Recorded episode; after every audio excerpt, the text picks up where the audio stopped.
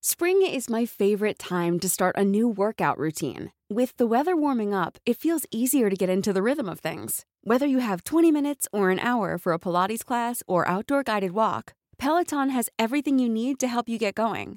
Get a head start on summer with Peloton at onepeloton.com. Madalas pa raw yun nagsasalita mag-isa bago atakihin. Lahat ng ilaw sa stockroom kanina pa kumukuti-kutitap. Mag-isa lang siya nagsasalita.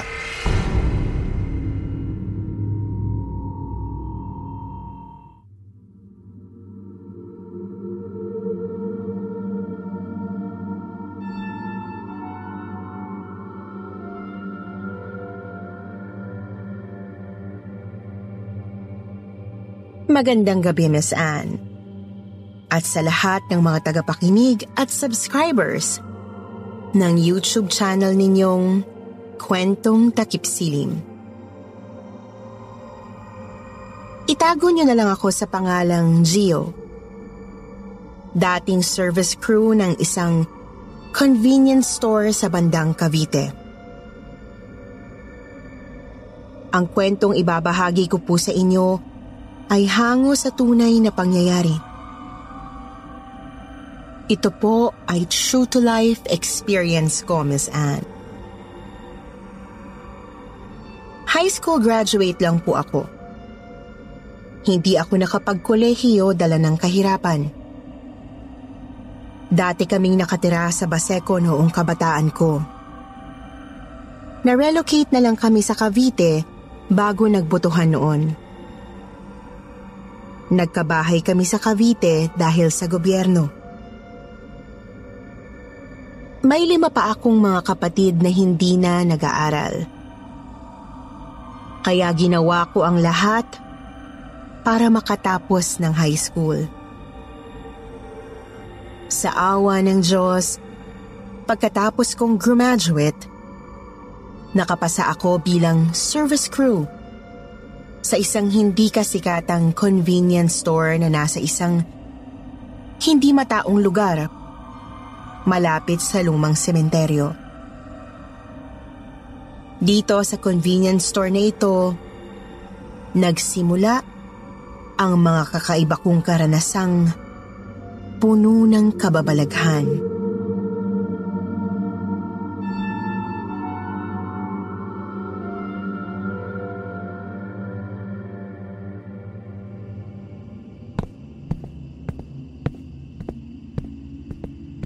Gio, darating yung may-ari nitong store bukas.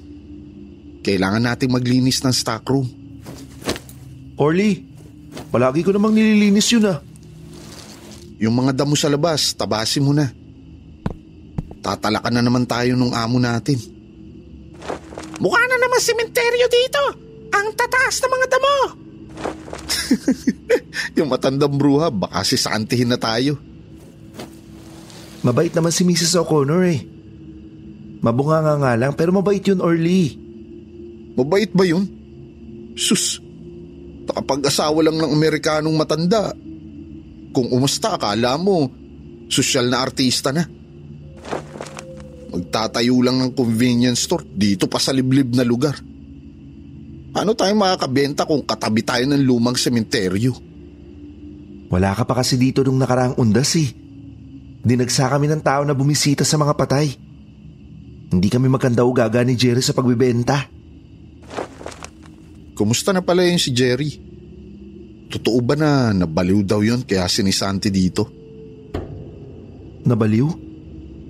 Yun ang sabi ni Mrs. O'Connor. Nabaliw daw. Hindi nabaliw si Jerry. Medyo nag-iba lang yung ugali. Simula nung maging kaibigan niya yung sepulturero na taga-sementeryo. Sino naman yung sepulturero na yun? Eh, sabi ni Jerry, matandang lalaki raw na mahaba yung balbas.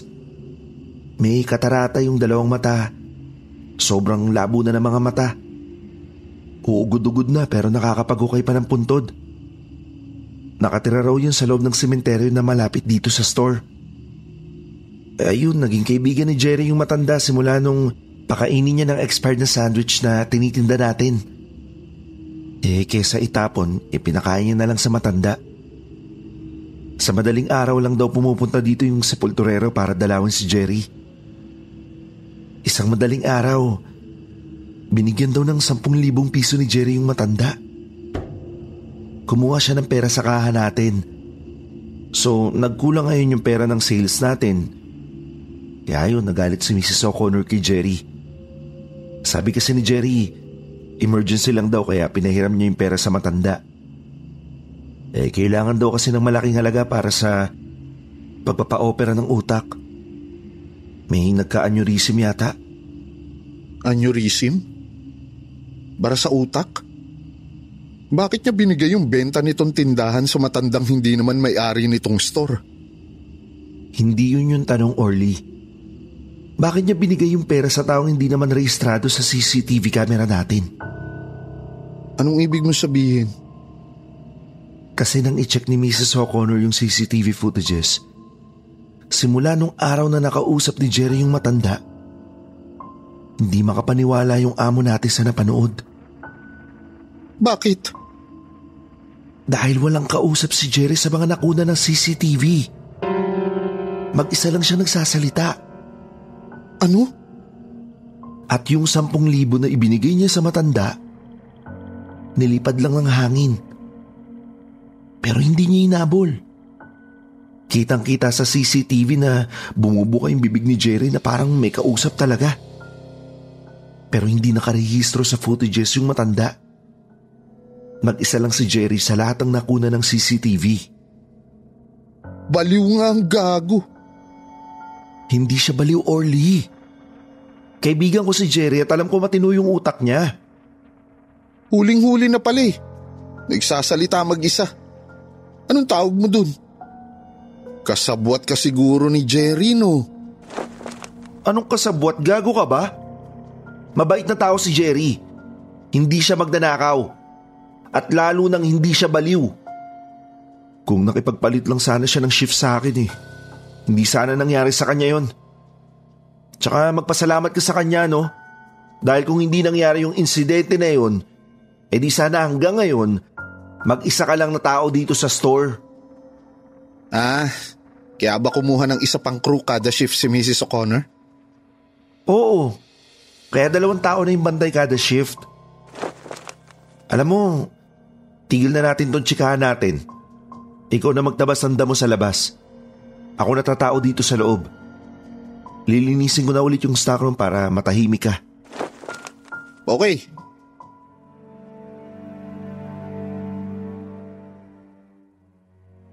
Halos tatlong taon kaming magkasama ni Jerry sa convenience store bago siya sinisante ng amo naming si Mrs. O'Connor.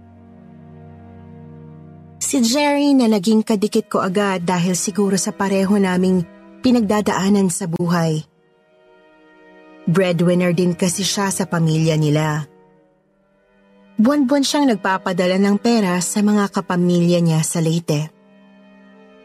Simula nang masisante siya ni Mrs. O'Connor, ay hindi ko na siya nakita pang muli, Miss Anne. Isang madaling araw, night shift pa rin ako sa store. Mag-isa akong tumao sa tindahan dahil nag-absent si Orly. Nang bisitahin ako ng pamilyar na tao. Jerry?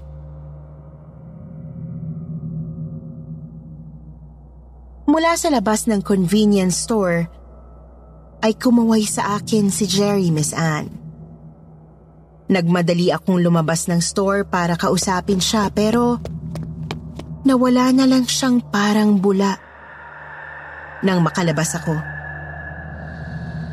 Tiningnan ko siya sa paligid ngunit hindi ko na siya nakita. Wala na siya sa kinatatayuan niya pero may nakita akong garbage bag na itim sa ilalim ng mesa nakatabi ng mga upuan sa labas ng store. Kinuha ko ang garbage bag. Halos parang walang laman ito dahil sa gaan. Inamoy ko ang supot. Wala naman masyadong masamang amoy. Sinong nag-iwan nito dito? Nagulis na ako dito kanina. Wala naman to. Ano kayang laman ito? Binuksan ko ang garbage bag at nabitiwan ko ito agad nang makita ko ang laman. Anak ng pusa!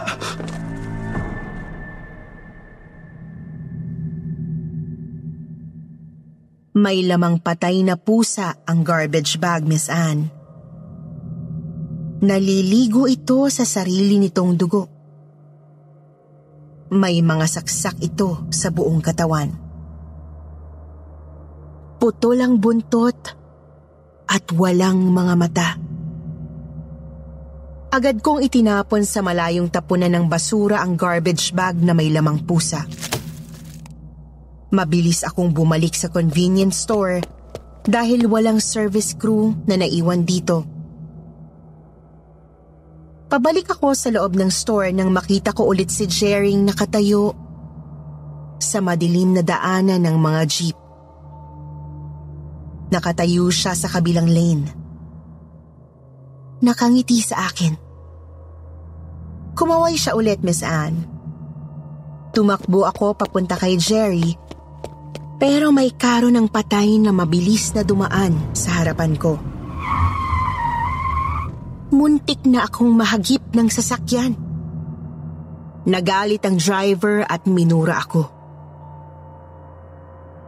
Hoy! Punyeta kang hinayupa ka! Magpapakamatay ka ba? Gago! Sorry! Sorry po! Pagtingin ko sa kabilang lane, wala na doon si Jerry. Napaisip ako. Kinilabutan. Pero binaliwala ko ang lahat. Bumalik ako sa convenience store at pilit na kinalimutan ang lahat. Nang sumunod na madaling araw,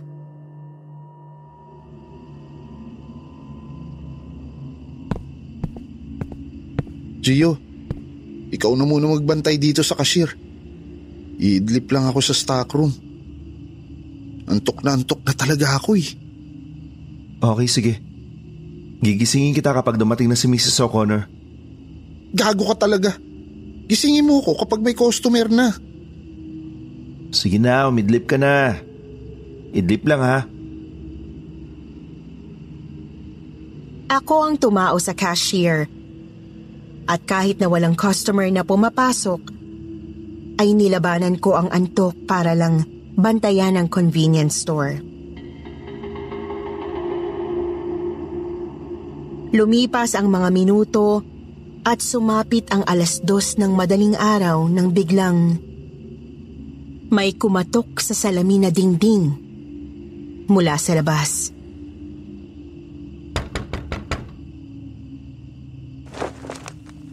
Jerry?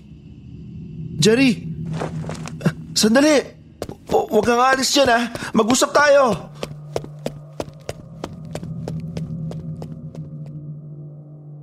Mabilis akong tumakbo at naabutan ko si Jerry. May dala siyang maliit na garbage bag na itim.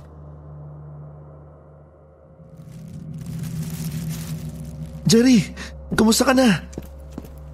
Ang tagal nating hindi nagkita. Sorry, hindi ako nakapag-text sa'yo. Wala kasi akong load eh. Eh, wala rin akong data kaya hindi na kita ma-chat. Ano na? Saan ka na ngayon? Doon ka pa rin ba nakatira sa inuupahan mo? Anong ginawa mo sa loob ng pitong buwan na?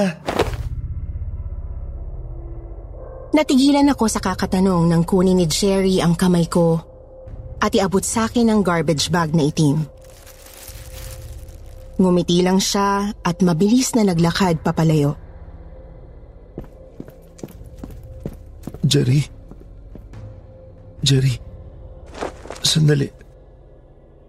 Ano to? Anong laman nitong garbage bag na to? Pero hindi ko na siya nakita pa sa gitna ng dilim. Para siyang nilamon ng matatangkad na talahib sa daan. Napatingin ako sa hawak kong garbage bag.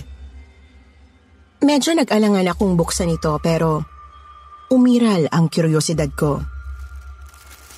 Binuksan ko ang garbage bag at nabitiwan ko ito ng sumambulat sa akin ang isang patay na aso. Naliligo din ito sa sariling dugo. Kahit takot ako ay mabilis kong kinuha ang garbage bag at tinapon ito sa damuhan. Gio! Uy! Anong ginagawa mo dyan? Orly? Ba- ba- bakit? Anong bakit? May customer tayo. Nandyan na! Ah, sandali lang! Bilisan mo.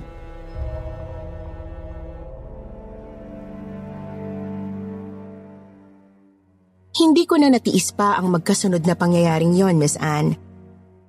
Kaya nung sumunod na araw bago ako pumunta sa graveyard shift ko sa tindahan, dumaan muna ako sa maliit na apartment na nirerentahan ni Jerry na malapit lang sa convenience store.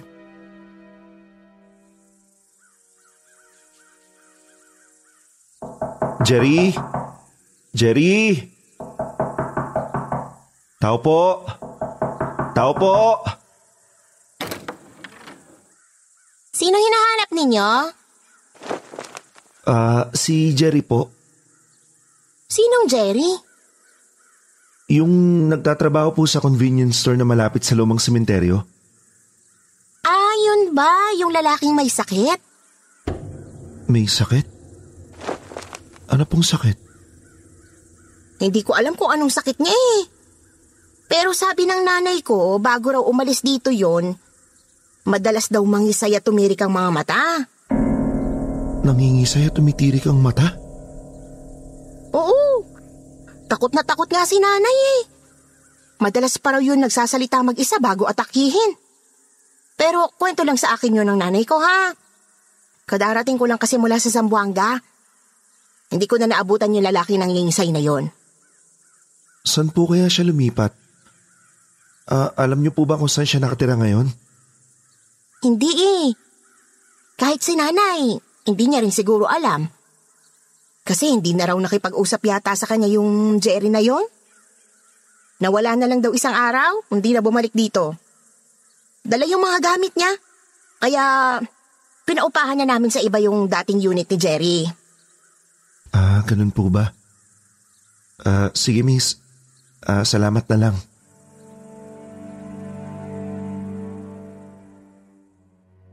Umalis ako sa inuupahang apartment ni Jerry na puno ng pag-aalala. Hindi ko mayaalis sa isip ko ang huwag mangamba para sa kaibigan ko, Ms. Anne. Kahit medyo puyat at lutang, ay pumasok pa rin ako sa trabaho.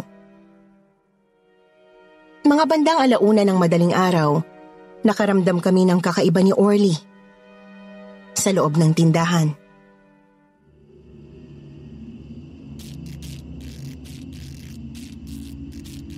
Orly, mapupundi na yata itong ilaw dito sa cashier. Kanina pa namamatay si Cindy. Hindi lang yan ang parang Christmas lights, Gio. Lahat ng ilaw sa stockroom kanina pa kumukuti-kutitap. Hilong-hilo na nga ako habang nag inventory Patay sindi ang mga ilaw dun. Bakit kaya? Nakita ko kanina may ginagawang poste ng Meralco sa bandang labasan eh. Baka magpapalit ng kable. Nakalundo na kasi yung live wire dun sa labasan eh. Yung generator ba natin na ibalik na dito ni Mrs. O'Connor?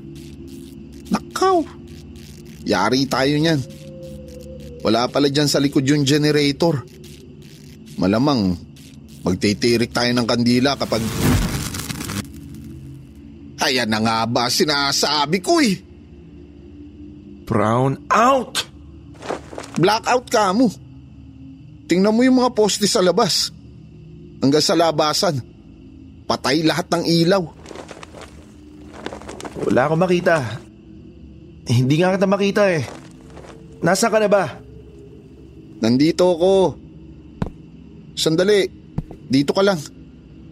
Papasok ako sa stockroom. Maghahanap ako ng kandila. Ah, sige, sige bilisan mo ah. Hindi ko makapahing cellphone ko eh. Wala akong flashlight dito. Bibilisan ko, diyan ka lang.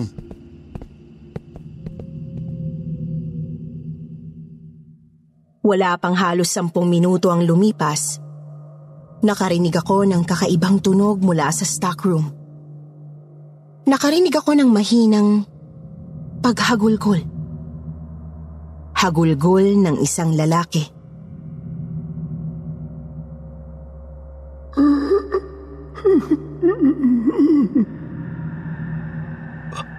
Orly?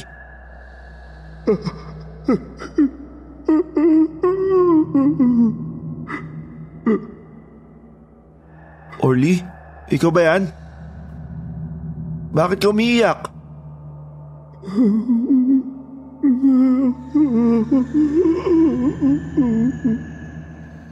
Orly! Ano nangyari sa'yo?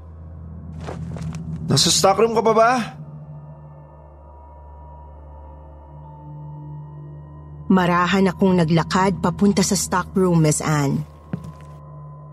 Dahil sa wala akong flashlight at wala kaming kandila na pwedeng sindihan, kinapa ko na lang ang daanan papunta kay Orly. Palakas ng palakas sa pandinig ko ang hagulgol kahit na halos pabulong ang impit na pag-iyak.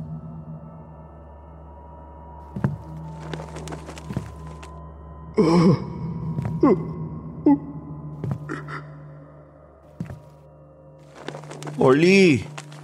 Ikaw ba yan? Natigilan ako nang may maapakan akong paa sa dilim. Kinapa ko ang taong nakatalong ko sa sahig. Mahaba ang buhok nito.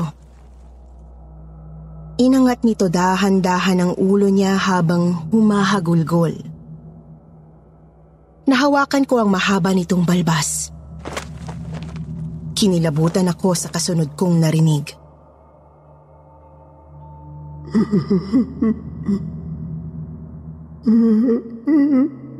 Tulungan mo ako.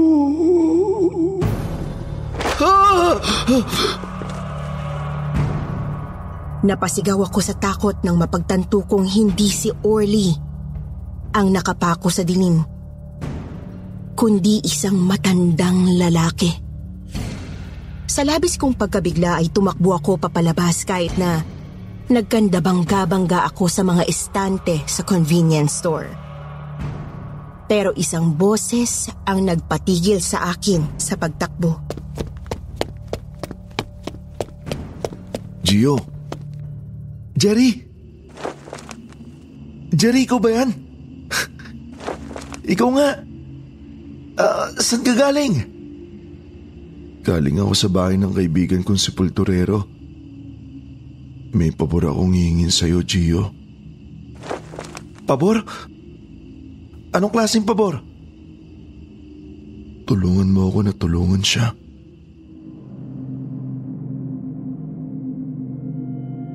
Iniangat ni Jerry ang malaking garbage bag na itim na dala niya at pinakita sa akin ito. Nangilabot ako at natakot. Halika, Gio. Sumama ka sa akin. Tulungan mo ako. Nakikiusap ako.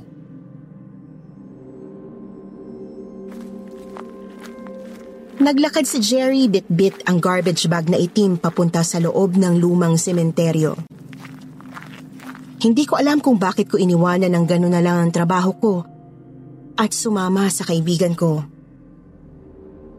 May kung anong hiwagang dala si Jerry na nagpasunod sa akin. Namalayan ko na lang na nasa dulo na kami ng madamo at maputik na sementeryo nang tumigil na sa paglalakad si Jerry. Ibinaba niya ang garbage bag sa isang batong biyak. Naglakad siya ng bahagya papunta sa isang madilim na parte ng sementeryo. Lahat ng ito ay nangyari sa gitna ng dilim, Miss Anne. Salamat sa liwanag ng buwan at kahit papaano, nasisilayan namin ang paligid at ang anyo ng isa't isa. Jerry, anong ginagawa natin dito? Nandito ka para tulungan ako. Hindi ko na kasi kayang gawin ang lahat ng kagustuhan niya mag-isa. Sino tinutukoy mo?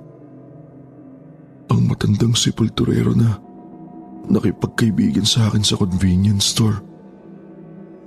Pero sabi ni Mrs. O'Connor, wala ka naman daw kausap sa tuwing sinasabi mong may dumadalaw sa iyo na kaibigan. Wala naman daw matandang lalaki sa CCTV. Wala sa CCTV. Pero nandito siya. Saan? Buksan mo ang garbage bag, Gio. Binuksan ko ang garbage bag at tumambad sa akin ang mapuputing piraso ng buto. Ano tong mga buto na to? Iyan ang kalansay ng matandang sepulturero. Ah! Naibato ko kay Jerry ang buong supot ng kalansay. Takot na takot ako. Bigla akong nanlamig nanginig.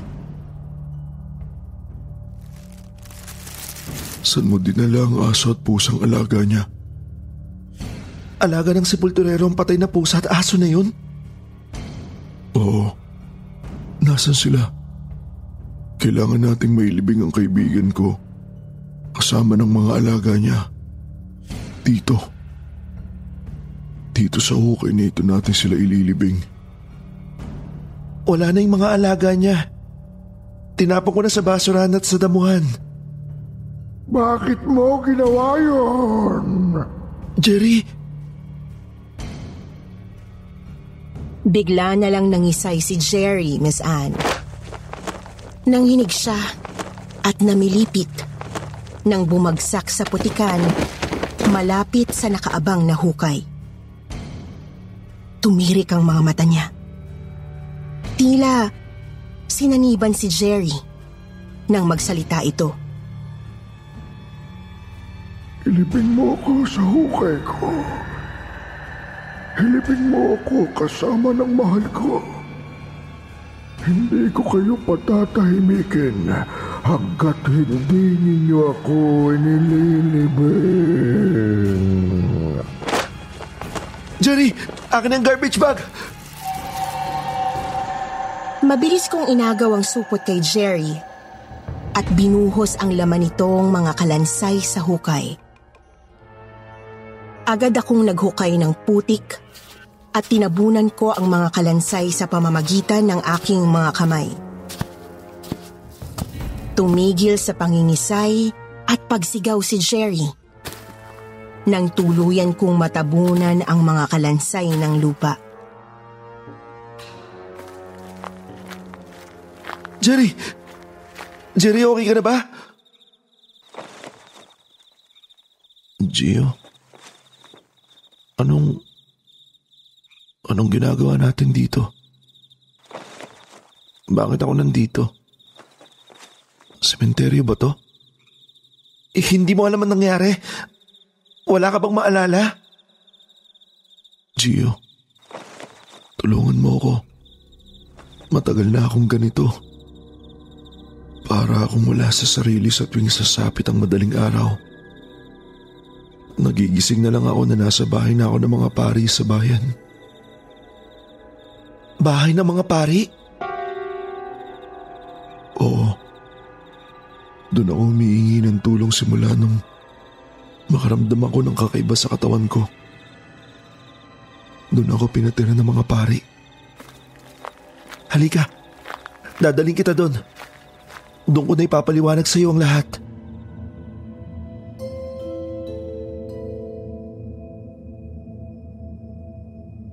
Dinala ko si Jerry sa sinasabi niyang bahay ng mga pare. Doon ay pinaliwanag sa akin ng matandang kura paroko ang pinagdadaanan ng kaibigan ko. Sinasaniban raw ng isang matandang sepulturero si Jerry. Isang matandang sepulturero na nagustuhan siya dahil sa kabaitan niya. Gustong alagaan ng mga pari sa bahay na yon si Jerry at gano'n na nga ang nangyari Miss Anne. Makalipas lang ang ilang araw ng pagdarasal at fasting, hindi na sinaniban pa ng sepulturero si Jerry. Napag-alaman din namin na matagal na palang nakaratay ang sepulturero sa dampa nito sa ilalim ng tulay sa Cavite. Sabi ng mga taga doon, na stroke nga raw ang matanda at doon na namatay sa dampa. Halos taon ang lumipas bago nahanap ang kalansay nito. Si Jerry pa ang nakahanap dahil sa kanya nagsabi ang kaluluwa ng sepulturero. Hanggang ngayon, ay pinagdarasal naming magkaibigan ng kaluluwa ng sepulturero. Hinihiling namin ang kapayapaan para dito. Ngayon po ay may sarili na akong tindahan kung saan kasosyo ko si Jerry at Orly. Tuluyan nang nagsara ang convenience store ni Mrs. O'Connor. Bumalik na lang sa States ang dati naming amo na nagkaroon ng estafa case dito sa Pilipinas. Hanggang dito na lang po ang kwento ko. Salamat sa lahat, Miss Anne. God bless you and your staff sa kwentong takip silim.